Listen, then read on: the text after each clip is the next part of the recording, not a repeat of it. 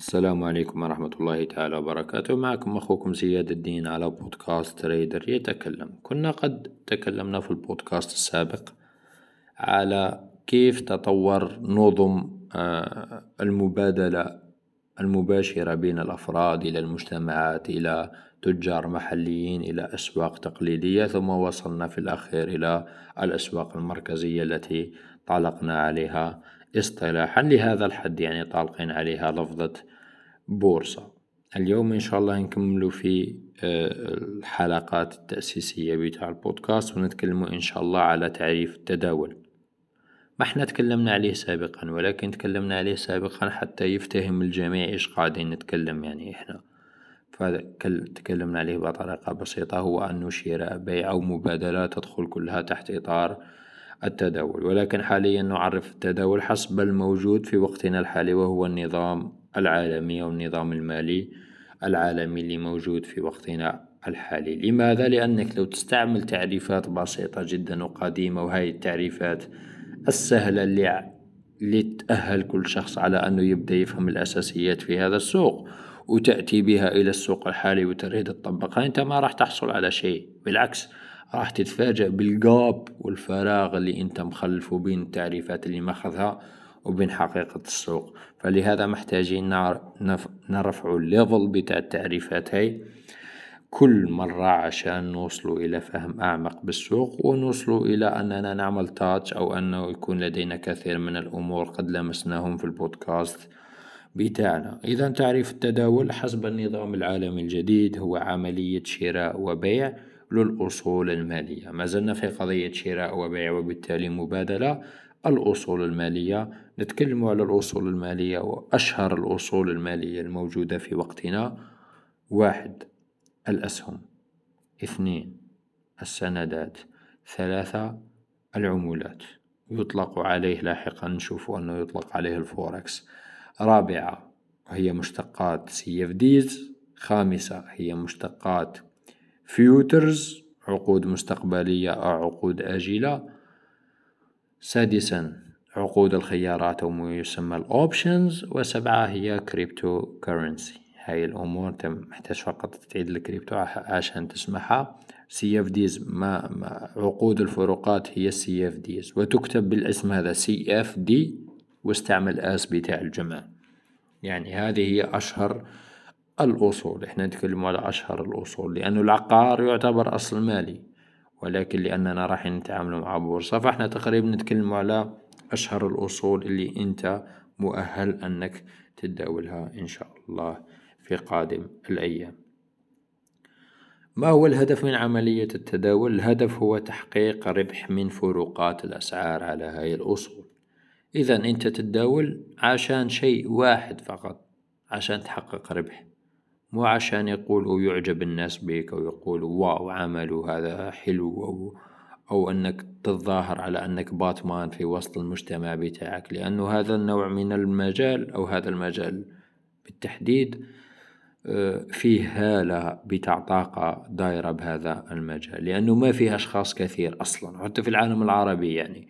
فلما أنت تكون تشتغل في هذا المجال وتجلس في أي يعني مجموعة أشخاص وتقول لهم أنا أشتغل في البورصة كلهم يفكروا على أنك عندك هليكوبتر وعندك أربعة أبراج أو خمسة وتسوق آخر ما توصل إليه علم المحركات وصناعة في السيارات. يمكن تسوق لك Rolls-Royce Ghost أو تسوق لك يعني Bentayga أو شيء يعني سيارات أو باغاني زوندا أو شيء من هاي السيارات الخارقة. ولكن يعني الأمور تكون مختلفة. يعني وإن كان الاسم طنان ومطاط ويعطي آه، دفعة على المكانة الاجتماعية بتاعك لما تقول واو أنا أشتغل في البورصات وكذا ولكن الحقيقة يمكن يكون شيء آخر. فبالتالي تداولك في الأخير مو على أساس أنك أو وجودك في السوق من الأساس مو عشان أنك تكتسب يعني قيمة اجتماعية معينة ولكن أنت موجود عشان تحقق الربح. لهذا نقول أن الهدف الأول والآخر في المجال هذا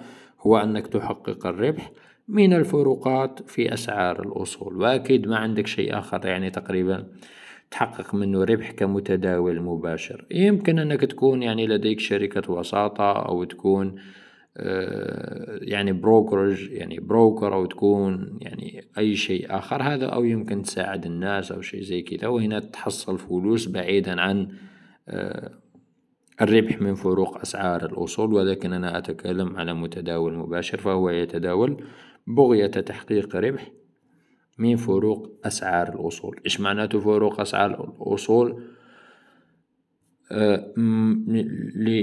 لنقول أنك اشتريت الذهب. على فكرة الذهب في البورصة تجده يعني في أوجه يمكن تجده في عقود الفروقات يمكن تجد على عقود ال futures يمكن تجد على عقود ال options كذلك. أنت اشتريت عقود الذهب يعني wow أنت اشتريت الذهب بالفكرة السهلة يعني. أنت اشتريت الذهب على ألف وثمانمية دولار للأونصة وبعته على ألفين دولار. هذا هو الفرق السعر اللي أنت تربح منه. أنت مستثمر ألف وثمانمية بعت بألفين فأنت رابح مئتين دولار من العملية وهذا هو اللي إحنا نتكلموا عليه. نروح للنقطة الثانية. تنفيذ التداول حاليا يكون عن طريق وسطاء ماليين كالبنوك وشركات الوساطة. هذا المجال هذا مجال البورصات والتريدين وهي الأمور بتا... هذا هو أكثر مجال في الكرة الأرضية فيه فلوس يعني وفيه liquidity circle liquidity بتاع الفلوس يعني يعني فيه سيولات ضخمة تنتقل بين اليمين وبين اليسار ويمكن تستشعر هذا من الشركات المتواجدة والتي تتداول بشكل مباشر في البورصة والتي لديها سيولة ولديها أصول مالية ولديها أسهم مثلا شركة نازا مثلا شركة نازا واحدة من أكثر الشركات الريادية في الفضاء وعلوم الفضاء وإطلاق الصواريخ إلى الفضاء والدوران حول المريخ وإرسال روبوت وكذا يعني هيك الأمور بتاعهم. هذه ميزانيتها في العام خمسة وعشرين مليار دولار. هذه هي ميزانية شركة نازا خمسة وعشرين مليار دولار. تقريبا أقوى شركة فضاء في العالم يعني هي الشركة هذه نازا الشركة الأمريكية. خمسة وعشرين مليار دولار. بينما يمكن تروح تشوف فيه واحد الكيان ضخم هو صندوق ضخم يتواجد ليستثمر يشتري ويبيع أصول مالية. بنفس الطريقة بغية تحقيق أرباح اسمه BlackRock آه، الحجر الأسود. BlackRock هذا يدير أصولا مالية بقيمة إحدى عشر أو عشرة أو حتى نزل تسعة خلينا let's fix it بقيمة عشرة تريليون دولار. تخيل أنه شركة تطلق صواريخ إلى الفضاء ميزانيتها خمسة وعشرين مليار دولار وصندوق يعمل على إدارة الأموال وإدارة الأصول عنده ما يسمى IUM Assets Under Management.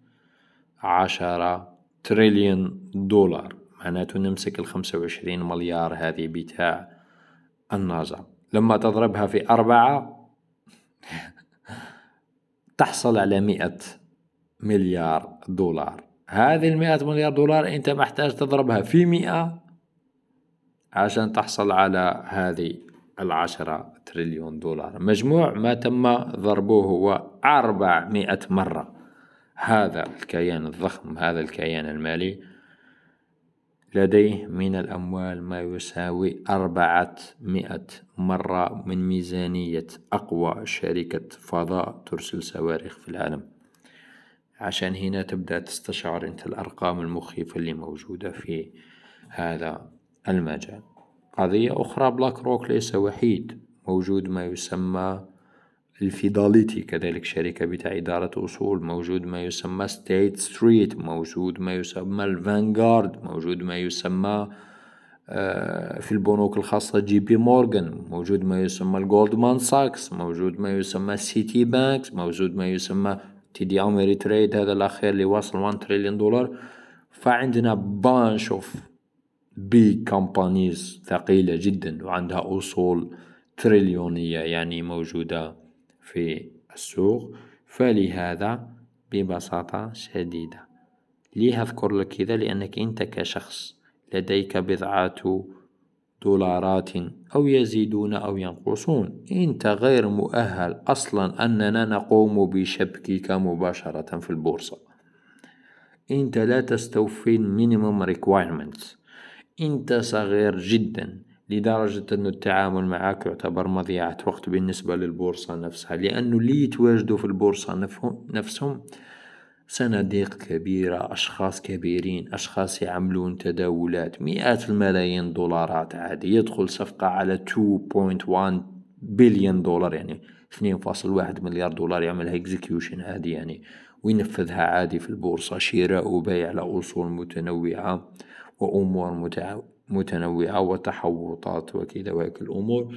فأنت كشخص لا تستوفي أدنى الشروط عشان أقوم بشبكك مباشرة في هاي البورصة. فلهذا نقول وقلنا أن تنفيذ التداول حاليا يكون عن طريق وسطاء ماليين كالبنوك أو شركات الوساطة يعني بينك أنت وبين البورصة إحنا محتاجين نضع بينكما همزة وصل. نضع بينكما وساطة عشان انت يمكن انك تنفذ هاي التداولات الشراء والبيع الذي تريد في البورصة. عادة ما تكون هذو الوسطاء الماليين يكونوا شركات الوساطة اللي راح ناخذوهم لاحقا بتعمق أو بنوك لأنه في الأساس البنوك اللي كانت تعمل هذا الشيء. الناس اللي في أمريكا يعرفون هذا والناس اللي في باقي العالم حأقول لكم القصة إيش؟ بعض الدول فيها ما يسمى حساب الادخار وانت لازم تدخر من راتبك للأيام السوداء أو للتقاعد بتاعك. فلما تكون انت مدخر يعني مبلغ معين في البنك البنك نفسه يعرض عليك يقول لك والله لدينا آه، خطة واحد خطة اثنين خطة ثلاثة خطة واحد نستثمر لك أموالك في كذا وكذا وكذا. كلهم سندات أو كلهم أسهم تعتبر أسهم trust فيها عالي. يعني خلينا نقول أنه الناس تثق فيها جدا لأنها شركات قوية وفيها ecosystem ومستدامة وكذا فيقول لك يمكن نستثمروا لك هنا ويمكن نستثمروا لك هنا ويمكن نستثمروا لك في شركة أقل ثقة ولكن أكثر إيرادات إذا فيه إيرادات لاحقا. فبالتالي البنك يعني من الأول من الحلم الأمريكي الأول الذي بدأ في معاهدة بريتون وودز والبنوك هي التي تعمل هذا الشيء وتقوم باستثمار فلوس الناس يعني دائما في الأسواق. لهذا البنوك لطالما كانت وسطاء ماليين في هاي عملية التداول ولاحقا نشأت ما تسمى شركة الوساطة. شركة الوساطة هذه إيش تعمل؟ من جهة تشبك نفسها في البورصة ومن جهة تشبك نفسها مع العملاء اللي هو أنت والكثير من الناس هناك وتقوم هي بتنفيذ العقود بتاعكم أو تنفيذ التداولات بتاعكم شراء وبيع و up down ومقابل commissions يعني تأخذ على أساس أنها ربطتك بالسوق ونفذت لك الأوامر بتاعك فهي تأخذ commissions كي أيها الناس يعني مثل أي شخص آخر ينفذ لك يعني شغلة في حياتك. نرجع من جديد. تتم هذه العملية. أي نقصد بها عملية التداول؟ عبر منصات إلكترونية. مين يوفر المنصة الإلكترونية؟ يوفرها شركة الوساطة نفسها. لماذا أنت محتاج منصة منصة إلكترونية؟ سبحان الله. عشان تشوف الأصول أنت اللي حاب تتداول عليها عشان تشوف أسعارها عشان تشوف تغيرات أسعارها عشان تعرف أنت فين وأنت وين بحر إنك قاعد تعوم. هل تعوم مع السردين أو تعوم مع القرش؟ ف... وحتى أنك تعمل عليها تحليلات وتستفيد من أخبار وكذا. فإحنا محتاجين أنك أنت ما يمكن لك كذلك أنك تشبك مباشرة بالوساطة بشركة الوساطة. أنت محتاج كذلك منصة تكون بين شركة الوساطة وبينك أنت. حتى هاي شركة الوساطة تفهم أنت إيش عاوز كيف تفهمك على أنك تريد تشتري وتريد بيع تبيع. فسابقا كان في الفون يكلموا البنوك نفض لك إذا اشتري لي من هنا بيع لي من هنا. حاليا تقدمت الأمور والهاتف تقريبا أهملناه في القضية هذه. كله على بعضه شركة الوساطة توفر لك منصة. هذه المنصة تفتح فيها حسابك انت هذا حساب اللي تريد تتداول به. لما تضغط buy هم يفهموا على انك تريد تشتري ينفذوا لك يعني كله system كله system يعني algorithmات مبرمجة للتنفيذ. ولما تضغط بيع يبيع وكذا تستفيد انت من السرعة وما تحتاج تكلم أحد وكله على بعضه ويرجع ليك في الأخير. وانت رايح مع نفسك إما تشتري أو تبيع. من غير ما تكلم شخص ولا تقول له اشتري لي ولا تقول له بيع لي ولا هو أصلا يعرف إيش عندك في في الأصول اللي تستثمر فيهم ولا يعرف إنك كم مستثمر ولا يعرف أصلا عملية الشراء والبيع اللي أنت تقوم بهم في الأساس. لهذا هذا هو دور الوسطاء واللي لاحقا أنتجوا ما يسمى المنصات الإلكترونية. كذلك نتكلم على التداول أنك لما تكون تتداول فأنت تبني كل شيء على توقعات تغير أسعار الأصول المالية. أنت قاعد تتوقع. أنت ما يمكن تعرف هذا الشيء اللي اشتريته أنت. هل غدا راح يصعد أو غدا هينزل؟ عندك أمور كثيرة في statistics في probabilities في المودلز بتاع التحليل في طرق التحليل في الأم... كلها عندنا أمور كثيرة يمكن تساعدنا على أساس نعرف أنه هي هذا الأصل المالي مثلا يصعد وينزل كأبسط أمر الأخبار يعني. تخيل أن أن أمريكا أمريكا واحدة من أقوى الدول في في القمح يعني. مو فقط في القمح يعني حتى في الذرة وفي يلا نأخذ إحنا حالة القمح. من أكبر الدول في تصدير وإنتاج القمح. ماذا لو ضرب أمريكا جفاف معين في عام معين؟ أنا وإنت هنا نشوف آه أمريكا هذه من أكبر المصدرين في العالم من أكبر منتجي القمح في العالم. ما دام جفت الأرض معناته القمح هذا العام ما راح يكون كثير. إيش معناته القمح ما يكون كثير؟ الطلب موجود. فيه دول كلها تطلب القمح هذا عشان نعرف إحنا دول مثل الجزائر مثل مصر من أكبر الدول مستهلكة القمح يعني وغيرها من دول. المطلوب موجود حول العالم ولكن العرض هنا قل لأنه بفعل الجفاف للأسف واحدة من أكبر الدول المصدرة والمنتجة للقمح ما كان عندها القمح. إذا تبدأ عملية المزايدات اللي نتكلم عليها لاحقا في عمل العملة بتاعها كل الأشخاص يريدون هذا القمح والقمح ما موجود كثير فالبائع ليه ما يرفع سعره؟ والمشتري مادام يشوف ناس كثيرة تريد هذا القمح ليه ما يزاود عليهم عشان يشتري القمح اللي بده إياه وبالتالي الأسعار تصعد. هاي الفكرة اللي قاعدين نتكلم عليها. هو كله توقع مبني على مسلمات في الاقتصاد وفي القوانين بتاع ال supply and demand وال risk reward وكل supply and demand معناته العرض والطلب عندك عرض والطلب يختل واحد يتحرك سعر الأصل المالي. وال risk reward إذا تعرض لك إذا تعرض لك business لل risk أو تعرض لك business لكذا وإذا ال business زاد ال risk ال reward بتاعه يزيد وحتى أنت كمتداول لما تزيد المخاطرة بتاعك راح تزيد الإيرادات بتاعك. إذا ركز ضع أربعة خطوط. أننا في مجال التداول نحاول دائما أن نتوقع بشكل صحيح. لاحقا هل التوقع هذا يكون صحيح أو هل هذا التوقع يكون خاطئ؟ هذه مو مهمتنا إحنا في الأخير. السوق يحدد نفسه من خلال العرض والطلب ولكن إحنا دائما نجرب أننا نحل السوق ب يعني بركائز حقيقية في الاقتصاد والاقتصاد الكلي والمودلز معينة أو طرق تحليل معينة اللي راح نتكلموا عليها مستقبلا. وبالتالي إيش نقول؟ نقول أنه نختتم بهذه النقطة ما دام أننا دائما نعمل على توقع الأسعار بتاع هاي الأصول المالية هل تصبح أغلى أو هل تصبح أرخص؟ وبالتالي نشتري فيها ونبيع فيها. فإننا محتاجين على أن نكون محللين كذلك لهذه الأصول المالية. وما, وما دام أنك محلل في هذه الأصول المالية عندك تقريب اثنين من المدارس الكبرى اللي أسست في مجال التحليل في الأسواق التي أسست في مجال التحليل في الأسواق المالية. المدرسة الأولى تسمى مدرسة التحليل الأساسي. وهاي المدرسة نتكلم عليها المرة القادمة في البودكاست القادم وهي مدرسة تأخذ بعين الاعتبار الأخبار والتحليلات الاقتصادية والأرقام الاقتصادية. والمدرسة الثانية تسمى التحليل الفني وهذه المدرسة تأخذ بعين الاعتبار الرسوم البيانية والمنحنيات البيانية والأفكار حول الأسعار التي كان فيها دعم معين أو الأسعار التي كانت فيها مقاومات معينة وتطورت فيما يعني سابقا وشملت بذلك التحليل على الهجوم وحتى التحليل على الزمن والتحليل على السيولة وكل تلك الأمور. إذا فقط أريدك أني أريد أراجع لك القضية في الأخير. ذكرنا تعريف التداول. عملية شراء وبيع للأصول المالية. تقريب حجة من الأصول المالية أسهم سندات.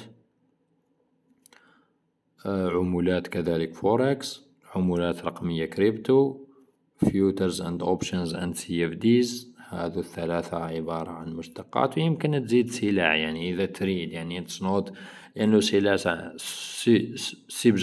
sub subject يعني. مثلا السلع مثلا الطاقة. مثلا آه، المعادن مثلا. هذو كلهم راح نشوفوا كيف راح نجدوهم في ال categories اللي ذكرتهم لحوالي سبعة من ال categories ومن التصنيفات على الأصول المالية. قلنا أن هدفك من التداول هو تحقيق الأرباح وليس عشان نقول أنك سوبرمان أو باتمان. قلنا أنه عشان أنت عندك ال requirement لا تستوفي ال requirement فأنت محتاج إلى وسطاء ماليين عشان ينفذوا عمليات التداول بتاعك. من بين الوسطاء الماليين هم الشركات الوساطة نتكلم عليها لاحقا والبنوك المعروفة. وأعطيتك مثال إيش كانت تعمل البنوك بصناديق الادخار بتاع الناس. نفس الوسطاء الماليين محتاجين يوفروا لك منصة إلكترونية من جهة تابع من جهة تحلل من جهة تنفذ وكل شيء داخله عبارة عن برمجة لهذا ما يعوروا راسهم كثير. في الأخير هم يلعبوا هم لعب همزة وصل. بينك أنت كفرد غير قادر على أنك تستوفي شروط الدخول المباشر والتداول في البورصة وبين البورصة نفسها التي تعتبر السوق المركزي اللي جابوا النظام الجديد أو النظام الأمريكي هذا. وطوروا يعني بشكل كبير. ما جابوا ما صنعوا هو ولكن هو اللي طوروا بشكل كبير وأصبح على ما عليه الآن من أرقام مهولة في الأموال.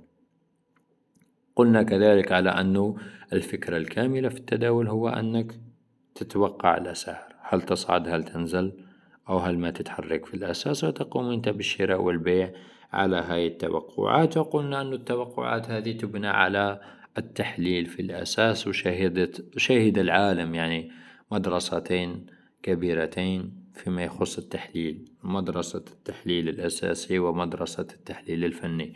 الأساسي تعتمد على البيانات وتعتمد على الأرقام الاقتصادية أما الفني فهي يمكن تختص أكثر بالمنحنيات الفنية والرسوم البيانية. إلى هنا نكون قد انتهينا من البودكاست بتاعنا. كطلب بسيط يمكن تذهب تكتب BlackRock. Okay BlackRock. الحجر الأسود باللغة العربية. بلاك روك وادرس شوية على هذا الكيان فيمكن أنه يعجبك إن شاء الله تعالى. كان معكم أخوكم زياد والسلام عليكم ورحمة الله تعالى وبركاته.